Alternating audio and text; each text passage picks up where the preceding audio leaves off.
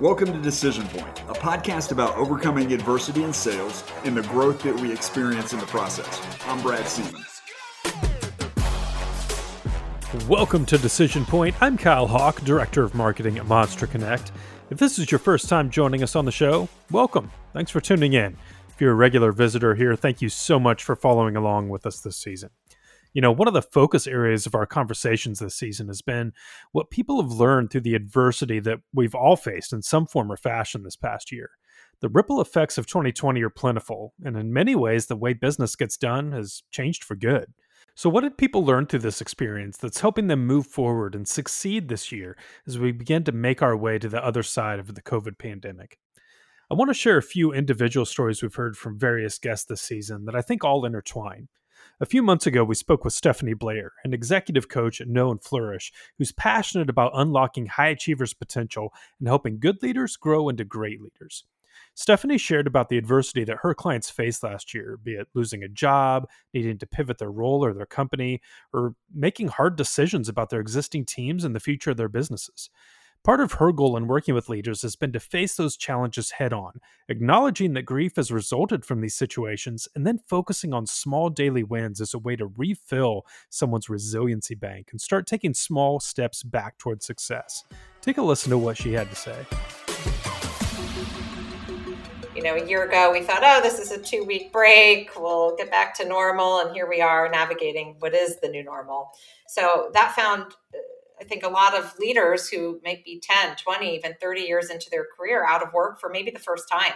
Inertia has always taken them. They've they've grown within organizations and now all of a sudden they're on the bench and and it's demoralizing. It's um, it's challenging in a very competitive market, especially now one where almost it's 100% remote. And so, um, working with some of those folks in March and April just to pay it forward, I said, "Hey, I've got 50 slots. Who wants them?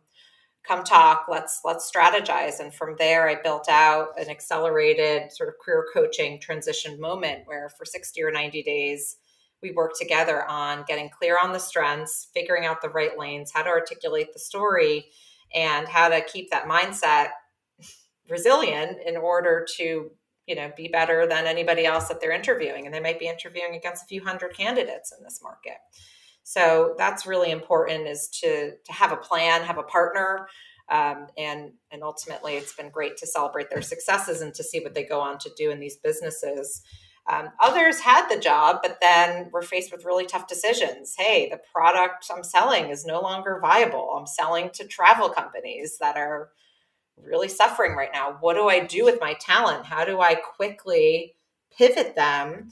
Uh, or how do I handle layoffs with grace and and do it in a way that still protects us uh, for future growth and and protects our reputation. So those were three examples of just you know hard moments for different types of leaders that they had to navigate.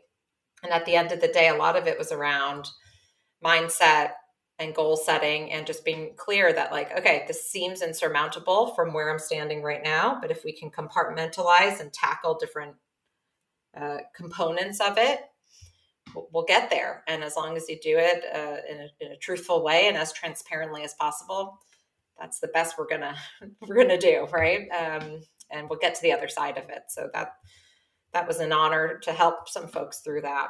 Um, but I, I still think the bigger point remains where a lot of high achievers, especially whether they're individual contributors or leaders, they're like, hey, I just, I'm not feeling right. You know, something is off. And um, that's where I love this concept of surge capacity, right? Like we all have this ability to go a little deeper in our tank. To, to go that extra mile. And in this cycle that we've been in, where we're sort of grieving the loss of normal, whatever that was, going to a ball game, getting into the office, having dinner with friends, having family over, right? And so we're in this this the early part of the grief cycle, but it never ends. And so it's called a ambiguous loss where it's like you know you're lacking something, but you don't know what the end point is, so you can't get back to that rebuilding yet. And so I'm really focusing a lot on that in my leadership coaching today to just help folks recognize okay, the wins might not be as great as you had wanted. You might not be launching that pro- product at CES, but um, you know you are winning each week let's reflect on that and let's give that little bit of a resilience bank re- resiliency bank uh, a boost Great stuff from Stephanie, and it reminds me of some of the things that we heard from Mary Grothe of Sales BQ and House of Revenue. When we spoke to her earlier this year, she talked about the discouragement faced by sales reps this past year who were forced to trade in face to face meetings for a new, fully remote environment, on top of having their lives turned upside down, and in some cases, actually fearing the loss of their jobs. The salespeople that Mary and her team work with were facing adversity from every angle, and a job that's pretty much all about adversity to begin with. She told us how her team helped their clients' reps get creative by pivoting their approach, creating a sense of camaraderie that had been lost when everyone went remote, and simply helping their reps feel less alone. Reps were wildly discouraged. So many reps who were used to meeting face to face. We had several clients that had layers of sales teams. We had inbound qualifiers, we had BDRs, SDRs for outbound account executives, outside salespeople, regional sales directors, all sorts of sales roles. And people had to completely shift and learn how to sell virtually, number one. Number two, their internal household, their lives were turned upside down. There was so much mm-hmm. fear. All of a sudden, people are getting sick. We don't know how bad this virus is in the early stages. People are losing their jobs. Kids can't go to school. I mean, look at a salesperson. We already have a very difficult job, which yeah. is why it is so rewarding when we knock it out of the park and why so many people want to be in this profession. It's already a hard job with a ton of rejection. It takes a lot of motivation and energy to continue forth on the path. You have to cut out a lot of noise and you have to have very specific DNA and traits in order to persevere in this profession for a long time and have continued success. You put that person who already has a high pressure role and a lot of stress, and now you completely turn their lives upside down their lives, the lives of their mm-hmm. spouse or partner, their family, their loved ones. It created a ripple effect through the sales community. We also took salespeople out of their environments of high performing cultures and asked them to sit at home by themselves. Salespeople don't want to be by themselves, not at least not the ones that I know. Maybe a few introvert mm-hmm. salespeople were like, "This is amazing," but we, most of us in sales, we we thrive off of community and being with each other.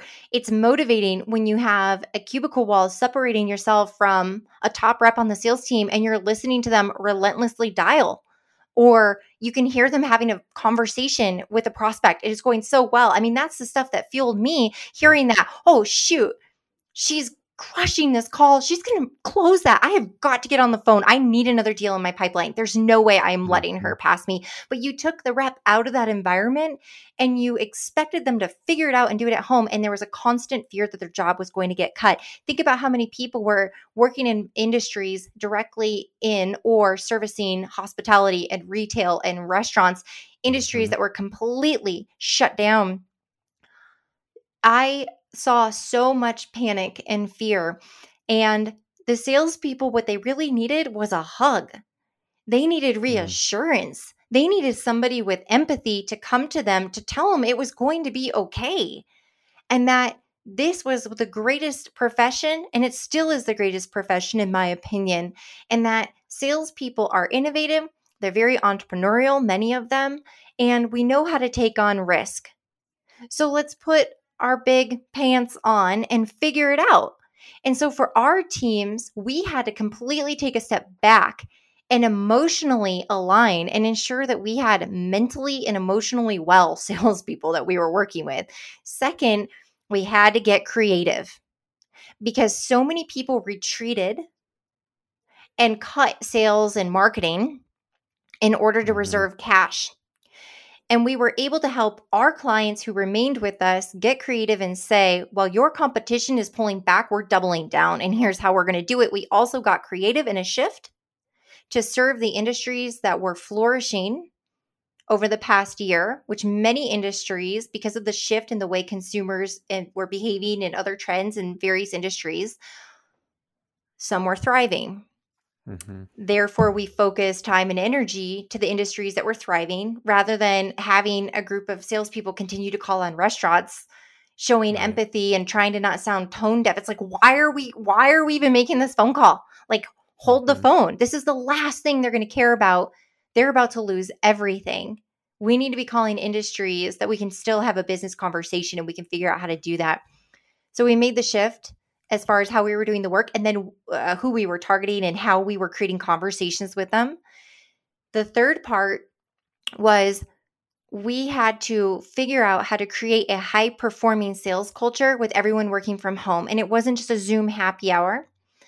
There were multiple ways that we were able to figure out how to create camaraderie and to create community and to allow salespeople to not feel like they were on an island, which was extremely important in order to maintain the energy. If we've said it once on the show, we've said it a thousand times. Sales is hard.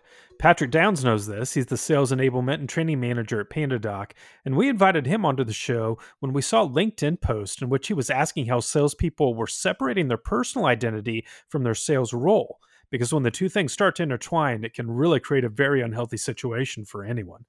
Patrick is focused on building a new understanding of success and failure for their sales reps at PandaDoc. It isn't easy, but they're taking the small steps necessary to ensure an environment that will help their reps thrive, even in the most adverse of situations. So, the whole idea came from when I had read a little book called You Can't Teach a Kid to Ride a Bike at a Seminar by David Sandler. Uh, about half of that book is about the concept of identity versus role, where there's this trap, and this book was written in the 50s, right? So, this has been going on forever where people associate their entire identity with the role that they play in capitalism, which is incredibly psychologically damaging because every day you cross the bridge into your job and you're the salesperson. And what's supposed to happen is once you're done, it's five o'clock and you punch out, you take your salesperson hat off, and then you go back home to your castle and you live a normal life as Patrick, for example, right? But what happens is people don't take the hat off. They wear it all the way home. They get into bed with the hat on and they start thinking the same thoughts. And it's incredibly destructive, even if you're doing well, because you start associating either success or failure with your identity instead of your role. Because just because you're successful doesn't even mean that who you are caused that. There's millions of factors that play into success and even like assuming that I'm great and that's why I'm successful is damaging. The same as it's damaging if you think I'm terrible and that's why I'm not successful. Those things don't correlate one to one.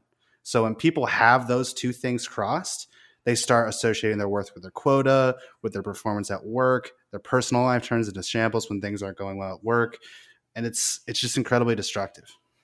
Yeah, it's interesting. So I talk. So I. So we uh, we have a profiler that hires for our sales team, and so we put the profiles, and we actually put the profile. Uh, he profiles the employees uh, as we're going through the interview process, and we actually talk a lot about that because he he says, hey, there's certain personalities that are going to be kind of you know cosmetically construct. Like if things are going well, everything in their life is going to be going well. If sales is going bad, everything in their life is going to go bad because there's a there's a predisposition to attach those two things together, yep. and some people are more prone to have that attachment um, than others. Now, do you do you spend time talking to your salespeople about that? Like, is that part of your? Yep, 100, percent especially with SDRs because they're taking a brunt of this stuff. You know, like uh, the way that we set SDR quotas too is so funny. Like you ask somebody how it was set at any company, and the answer is never, well, we looked at three years of historic data and like tracked it back to this. And then if we break it down by month and quarter, depending on the seat, it's never that. It's like, well, we need to hit that number because the board said we need to hit that number. And then you have these SDRs putting their self worth into a number that was just pulled out of thin air, essentially. Now that we've heard some really great stories of how our guests have been facing the challenges of this past year head on, I want to share a clip about embracing life on the other side, the new normal, if you will. We spoke with Olivia Huff, the customer success lead at Canopy.io, who talked about how she and her team were choosing to embrace new technology and a new approach to sales. And the crux here is this yes, some things may have changed in the past year in terms of how we actually go about our jobs, but ultimately, when it comes to setting a meeting, making a sale, These things don't change. It's about honesty, transparency, and a passion for solving people's problems. And those things are technology and environment agnostic.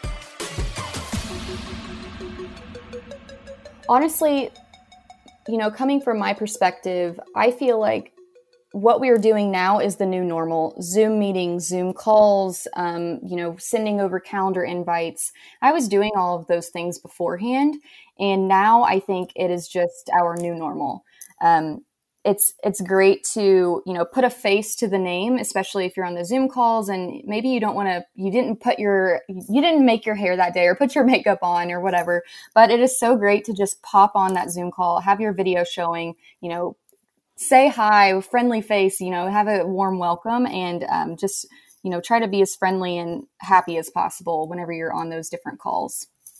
Based on the conversations that i've had with people on the same subject there's mm-hmm. kind of a level of transparency and authenticity that's been added because of Zoom. Like all of a sudden you're not in the office, you're not dressed up. Some people may not be doing their their their makeup. What do you think that's done to the sales cycle? Is that created or to the client cycle? Does that create better relationships because your client, in your opinion, because your clients feel like you are uh, more open and transparent, or do you think that it creates kind of the opposite. Like you brought, you know, you don't have a baby, but hey, crying baby gets on this, you know, on a screen. Does that hurt the does that hurt the relationship or help the relationship?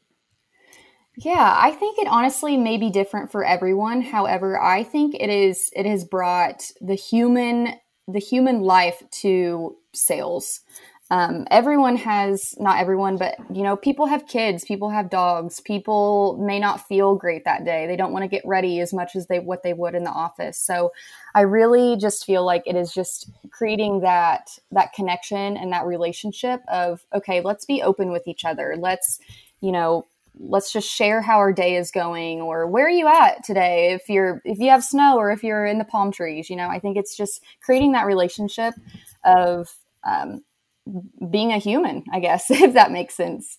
Yeah, I think there's a Daniel Pink book that says To Sell Is Human, which is yes. essentially about, I believe it's about transparency and interaction and interaction. Um, so, so has that changed your, obviously, personally, there's been different, uh, your COVID's impacted how we sell, right? So we got Zoom meetings. Uh, there's mm-hmm. a higher level of uh, technicality that's occurred that you're having to, having to sell with tools. Some of that, if you've been a BDR, that's easy, right? Because you had your SalesLoft or your outreach, and you had your dialing applications, and you had all these tools. But there's this kind of extra level of tools that your client now has that they may not have had, and so now we're bringing some transparency and some openness to to the what is new the new office, which is everybody being at home. Has that changed your sales strategy at all? like how you guys sell as a company? Has has COVID changed that? Um, to be honest, so whenever I first joined Canopy, we didn't, you know, I, along with one other um, individual, were the first sales reps um, at the company. So we didn't have really any softwares or solutions to help us out with that sale- selling process.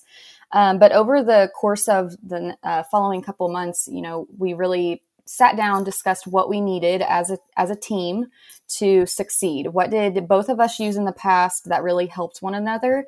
And I think if we have that transparent conversation with your team and with your coworkers, your colleagues, anybody along those lines, I think you're going to set your team up for success.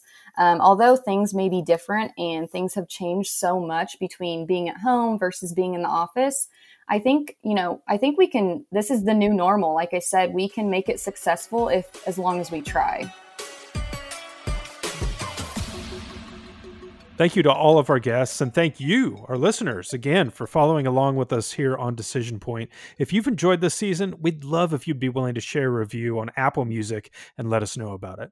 Then come to visit us at monsterconnect.com slash podcast to sign up for our newsletter and get some more great content. That's going to do it for today's show. I'm Kyle Hawk, and we'll catch you next time.